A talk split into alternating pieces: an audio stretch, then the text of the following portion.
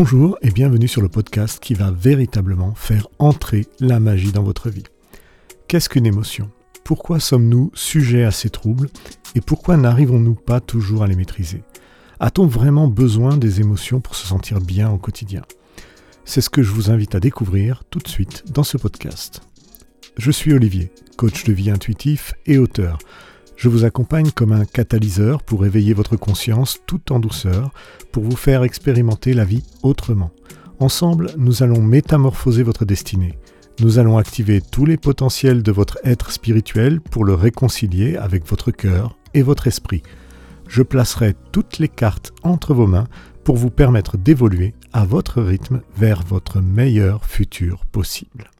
Pour bien commencer et poser les bases de cette capsule, il me semble tout de même nécessaire de définir ce que le mot émotion signifie lorsqu'il est employé pour désigner ce que l'on ressent intérieurement. Pour savoir exactement ce qu'est une émotion, le plus simple est de se référer au dictionnaire pour commencer et pour appréhender ce concept de façon un peu plus réfléchie. Alors, que nous dit exactement le DICO?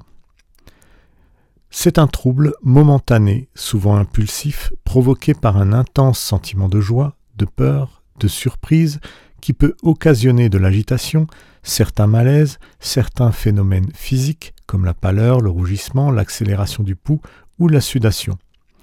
Avec ce genre de définition, nous n'irons pas plus loin dans la compréhension d'un phénomène complexe et qui est essentiel pourtant à notre existence. On s'aperçoit que malgré la clarté de la définition, celle-ci est aussi teintée d'une connotation plutôt négative. Pourtant, une émotion, loin d'être un problème, comme malheureusement on nous l'apprend au fil des années, est un véritable bienfait pour notre organisme et lui permet même de gérer un panel de situations qui, sans ces émotions, ne risqueraient pas de répondre efficacement et correctement à une situation. Alors, pour initier notre parcours, je vous dirais qu'il y a six émotions de base. Bon, ça c'est parce que j'adhère à une vision qui est proche de celle de Robert Plutnik et de Paul Ekman, deux psychologues américains, qui résument ces émotions à un certain nombre. D'autres modèles, bien sûr, existent, qui comptent plus ou moins le même nombre d'émotions de base, comme euh, par exemple le modèle de Salovey et Mayer, ou de Goleman ou Baron, mais qui ont une approche un peu différente. Mais je préfère ne pas entrer dans, ce débat immédiatement, surtout que c'est un débat d'idées, et que je préfère me concentrer finalement sur notre sujet qui est plus centré sur les émotions les émotions qui nous définissent de manière unique d'ailleurs. Si vous avez envie de creuser plus loin dans les fameux modèles euh, que je viens de vous citer, vous pouvez aller voir du côté euh, des émotions de base sur votre moteur de recherche préféré. Pour moi, ce sera certainement Ecosia et je vous laisse découvrir pourquoi. Je disais donc qu'il y a six émotions de base. La joie, la colère, la tristesse, la peur, la surprise et le dégoût. Il existe bien sûr un grand nombre d'autres émotions, mais qui découlent toutes de mélanges issus de cette base, comme par exemple le mépris, qui est un mélange entre la colère et le dégoût. Il ne faut pas oublier qu'une émotion, qu'elle soit de base ou dérivée, est avant tout une réaction physique et psychique qui apparaît en réponse à un événement bien particulier. Celle-ci doit être courte et peut être parfois excessive, cela dépend des personnes. Ce que je pense être une réaction physique, ce sont par exemple les larmes, les tremblements, l'estomac noué, une respiration plus rapide, toutes ces choses qui sont très souvent désagréables à vivre et qui nous prennent par surprise afin de nous alerter finalement sur un état émotionnel que nous sommes en train de subir et qui monte en nous. De l'autre côté, il y a les réactions psychiques qui correspondent à nos états mentaux issus de situations où notre capacité à raisonner n'est plus complètement au top, ce qui ne nous facilite pas la prise de décision d'ailleurs dans les moments un peu difficiles. Il y a donc, et vous aurez vous-même fait le rapprochement, j'en suis certain, un impact émotionnel directement lié à nos pensées, à notre corps et sur nos actions à chaque fois que nous expérimentons une de ces émotions qui sont la joie, la colère, la peur, etc. etc. C'est tout de même magique, puisque déjà l'étymologie du mot lui-même exprime ce besoin de mouvement, émotion. C'est une mise en action, le moteur de toutes les réalisations, une petite flamme qui sommeille en nous et qui s'embrase pour alimenter nos passions finalement. Ce que je trouve intéressant, c'est que même si nos émotions font partie de nous et qu'elles s'expriment en permanence à travers nous, aujourd'hui encore, elles font l'objet d'une sorte d'omerta tacite qui fait que nous ne sommes pas encore capables, et cela dès notre plus jeune âge, à faire vraiment face à ce raz-de-marée lorsqu'il survient en nous. Les psychologues ne font que chercher la compréhension de mécanismes émotionnels. Ils théorisent beaucoup sur le pourquoi, sur le comment, inventent des modèles qui sont des outils merveilleux, mais sans apporter de véritables enseignements. En plus, niveau modèle émotionnel, nous sommes plutôt servis, puisqu'il est rare de trouver un consensus dans, ce monde, dans les études sur nos, nos émotions. Pourtant, naïvement, je pensais que les sciences humaines étaient plutôt là pour nous apprendre à être de meilleures personnes et non pas pour nous décortiquer en petits morceaux et nous cataloguer en processus inhérents à l'être humain pour en théoriser des aspects dans de longs mémoires. Finalement, par certains aspects, la science de l'humain dessert l'humanité bien plus qu'elle ne la fait grandir, mais ça ne reste que mon avis. La posture du chercheur est celle d'un chasseur qui attend sa proie, caché dans son petit cabanon juste à la lisière de la forêt. Il ne fait que scruter les événements pour en tirer par la suite quelques hypothèses, et non pas des certitudes, simplement une hypothèse qu'il va mettre par la suite à l'épreuve dans des contextes bien particuliers afin d'en valider la thèse. Je vous donne un exemple. Vous êtes parti à la pêche. Il est tôt et la rivière est complètement à votre disposition. Vous lancez votre ligne et lorsque vous regardez le bouchon qui flotte à la surface, vous vous rendez compte que l'eau est plus sombre. En regardant mieux, vous voyez nettement une nappe d'un élément autre que de l'eau sur la surface. En suivant cette nappe du regard, vous voyez clairement une usine sur l'autre rive, la rive opposée, et quelque chose qui sort euh, par l'intermédiaire d'un tuyau d'évacuation qui n'est pas très loin de cette usine. Pour une personne lambda, l'évidence des faits nous donne immédiatement une sorte de réponse évidente à la question suivante. D'où provient la pollution qui est sur la rivière? Ce qui me semble être la première chose à savoir tout de même. Dans une démarche scientifique, c'est totalement différent. Nous allons d'abord théoriser sur ce que pourrait être cette matière euh, sur la surface, cette matière plus sombre à la surface. Ensuite vient le temps des analyses, de l'observation, afin de qualifier les éléments constitutifs de cette matière et ses possibles effets. Il n'y a que lorsque les réponses à certaines questions seront trouvées que la recherche de la cause viendra illuminer la recherche de réponses. Alors je ne dis pas complètement que cette démarche est mauvaise, loin de moi cette pensée. Je souhaite simplement mettre en lumière que dans certains cas, l'évidence doit prévaloir sur la démarche. Une démarche scientifique ne fait qu'expérimenter et observer, et parfois le bon sens fait loi. Alors oui, c'est facile de tirer sur l'ambulance en disant ça, simplement parce que la psychologie ne permet pas de directement voir nos processus internes en action. Nous sommes par nature des organismes complexes qui n'agissent pas sur commande en appuyant sur un petit bouton. Je n'irai pas sur ce terrain-là.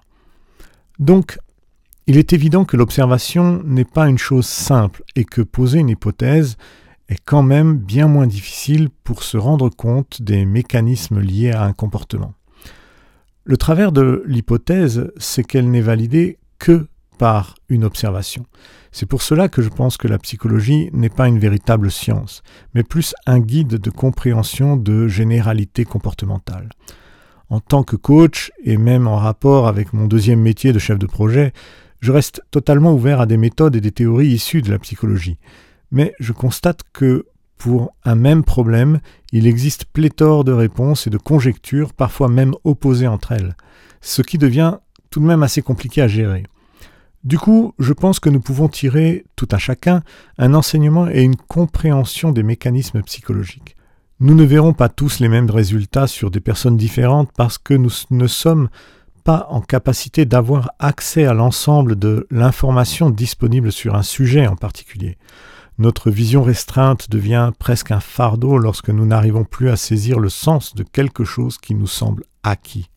C'est aussi pour cette raison que depuis plusieurs années, j'ai adopté une posture personnelle dite la posture Soshin. un terme qui nous vient du Japon et qui pourrait se traduire par l'esprit du débutant.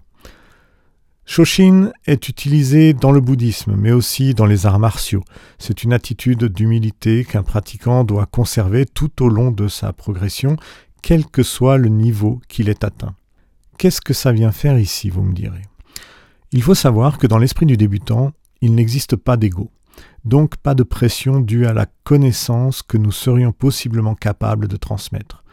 Donc, si nous n'avons pas l'idée de réalisation et que nous sommes de vrais débutants, alors nous pouvons réellement apprendre quelque chose en soi. En résumé, même si vous lisez beaucoup sur un sujet et que vous pensez avoir fait le tour complet de ce sujet, vous devrez tout de même rester attentif à ce qui peut se faire euh, sur le même sujet euh, par la suite et rester surtout avec un esprit neuf. Pour continuer votre apprentissage, eh bien en fait, il faut garder cette petite naïveté du débutant, de l'éternel débutant. Je me suis un petit peu perdu avec tout ça, mais c'est pas grave, on va reprendre le fil.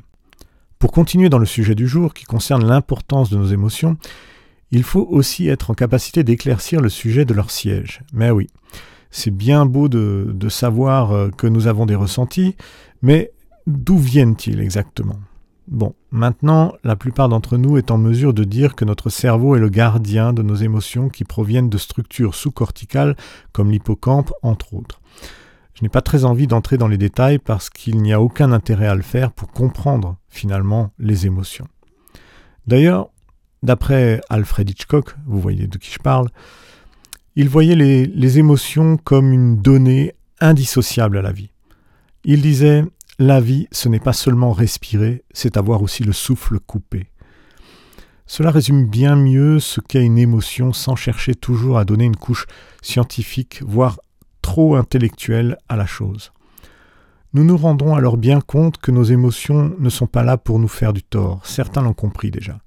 Elles existent pour nous apporter un supplément de ressources qui nous permet de profiter des douceurs ou des désagréments de la vie, mais de toute évidence pour en tirer une leçon profitable.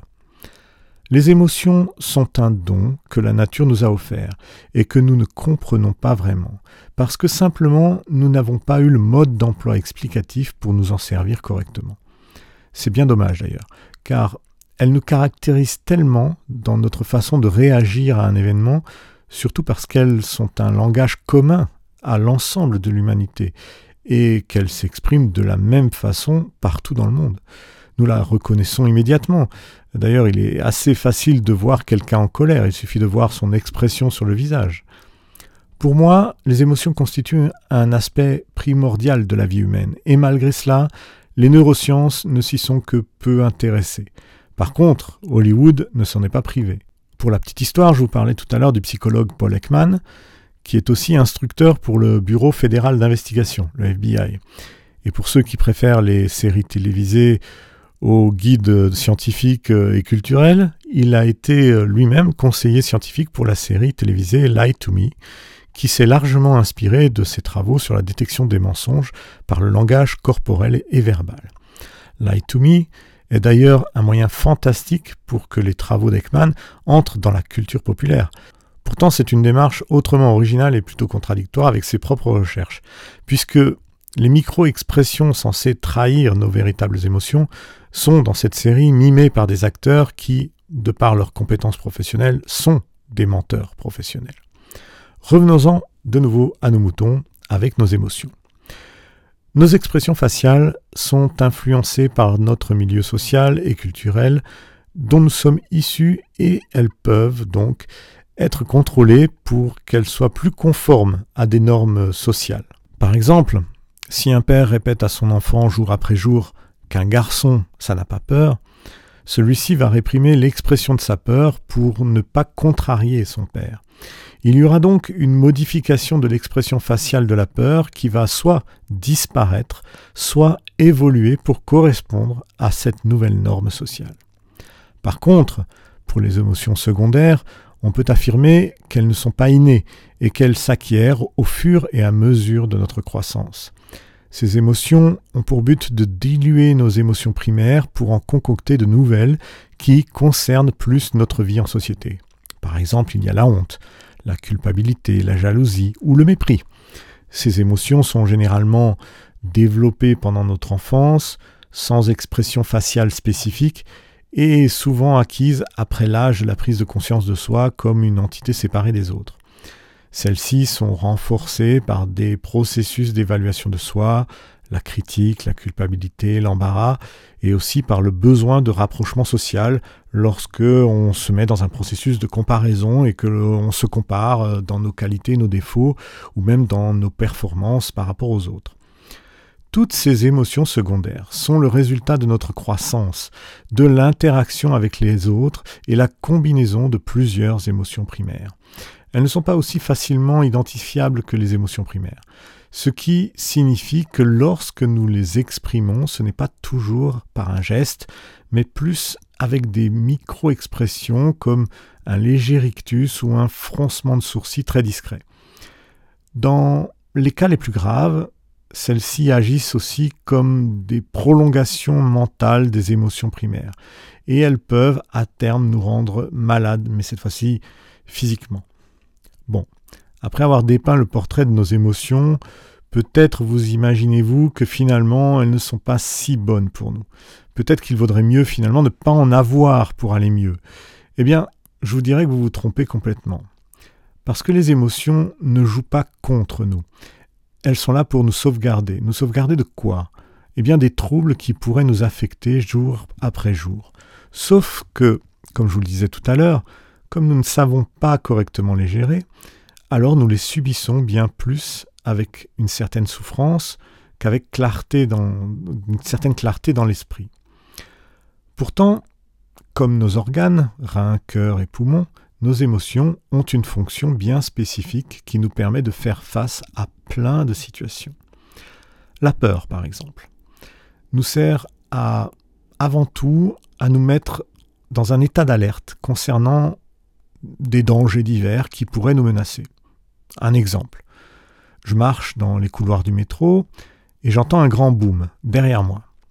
Je ressens alors de la peur qui va activer des processus de fuite en moi pour préserver ma vie d'un éventuel risque. Donc la peur est une amie dans ce cas-là qui me veut du bien sur l'instant. Par contre, si elle se prolonge et que je n'arrive pas à prendre du recul sur ce qui s'est passé, elle va créer alors chez moi de l'anxiété, des phobies et de la panique. Donc elle va devenir une sorte de prison pour moi. Vous l'aurez compris, réprimer ses émotions peut entraîner une certaine faiblesse émotionnelle et morale, un manque d'estime de soi, la perte des processus d'empathie et d'authenticité, voire même des problèmes comportementaux. Voici d'ailleurs quelques conseils que j'avais envie de vous donner pour vous aider à mieux gérer vos émotions. Déjà, apprenez à les identifier et à les reconnaître. Je sais, dit comme ça, ça semble facile de se dire oui, mais je sais ce que c'est qu'une émotion de joie ou de peur. Non, c'est pas si facile finalement. Parce que quand elles sont mélangées, quand elles apparaissent les unes derrière les autres, on a parfois du mal à faire le tri. Et puis, n'oublions pas que nous sommes à ces moments-là submergés par des émotions. Et donc, nous n'avons pas un moyen de rationaliser vraiment à ce moment-là. Il faut le faire avec du recul. Une autre chose que vous pourriez faire, c'est anticiper leur venue, pour ne pas vous laisser submerger justement. Vous pouvez aussi vous faire aider par un professionnel si vous n'arrivez pas à faire face à l'une de ces émotions. Psychologue, coach, même votre médecin généraliste peut vous conseiller sur la gestion d'une émotion problématique. Nous sommes là aussi pour ça. Enfin, dernier point, je vous conseillerais de parler à vos émotions. Oui, oui, je sais. Vous dites, mais ça y est, celui-là, il nous raconte n'importe quoi. Non. Parler à vos émotions, c'est avoir une relation avec soi qui est vraiment une sorte de, de canal qui vous permettra d'avoir une intelligence émotionnelle forte et une relation saine avec vous-même. Cela s'appelle l'autosuggestion. C'est un excellent moyen d'ailleurs de diagnostiquer un trouble et d'en réduire ses effets. C'est quelque chose que je fais moi-même et qui me sert toujours encore aujourd'hui et qui me convient très bien, puisque en parlant à mes émotions, j'essaye surtout de les comprendre pour savoir pourquoi elles surviennent, quels messages elles essayent de m'envoyer et comment je dois réagir. Si je me laissais submerger à chaque fois, je n'en tirerais pas vraiment une bonne leçon, voire aucune leçon. Mais en réfléchissant à ce qui m'arrive, à comprendre les éléments qui provoquent ce qui m'arrive, eh bien en fait je trouve la réponse qui va me permettre de mieux gérer un type d'émotion en particulier et qui va aussi me faire prendre conscience que je n'ai pas besoin euh, de me sentir complètement démuni face à elle. On arrive au bout de ce podcast. J'espère que vous avez passé un bon moment en ma compagnie.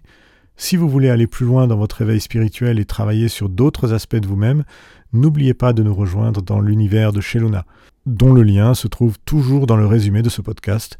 Vous y retrouverez plein d'autres thématiques d'ailleurs pour vous aider à booster tous vos potentiels. N'hésitez pas à partager ce podcast autour de vous si vous l'avez aimé. Je vous remercie de m'avoir écouté jusqu'au bout et je vous dis à très vite pour un nouveau podcast. Portez-vous bien. Salut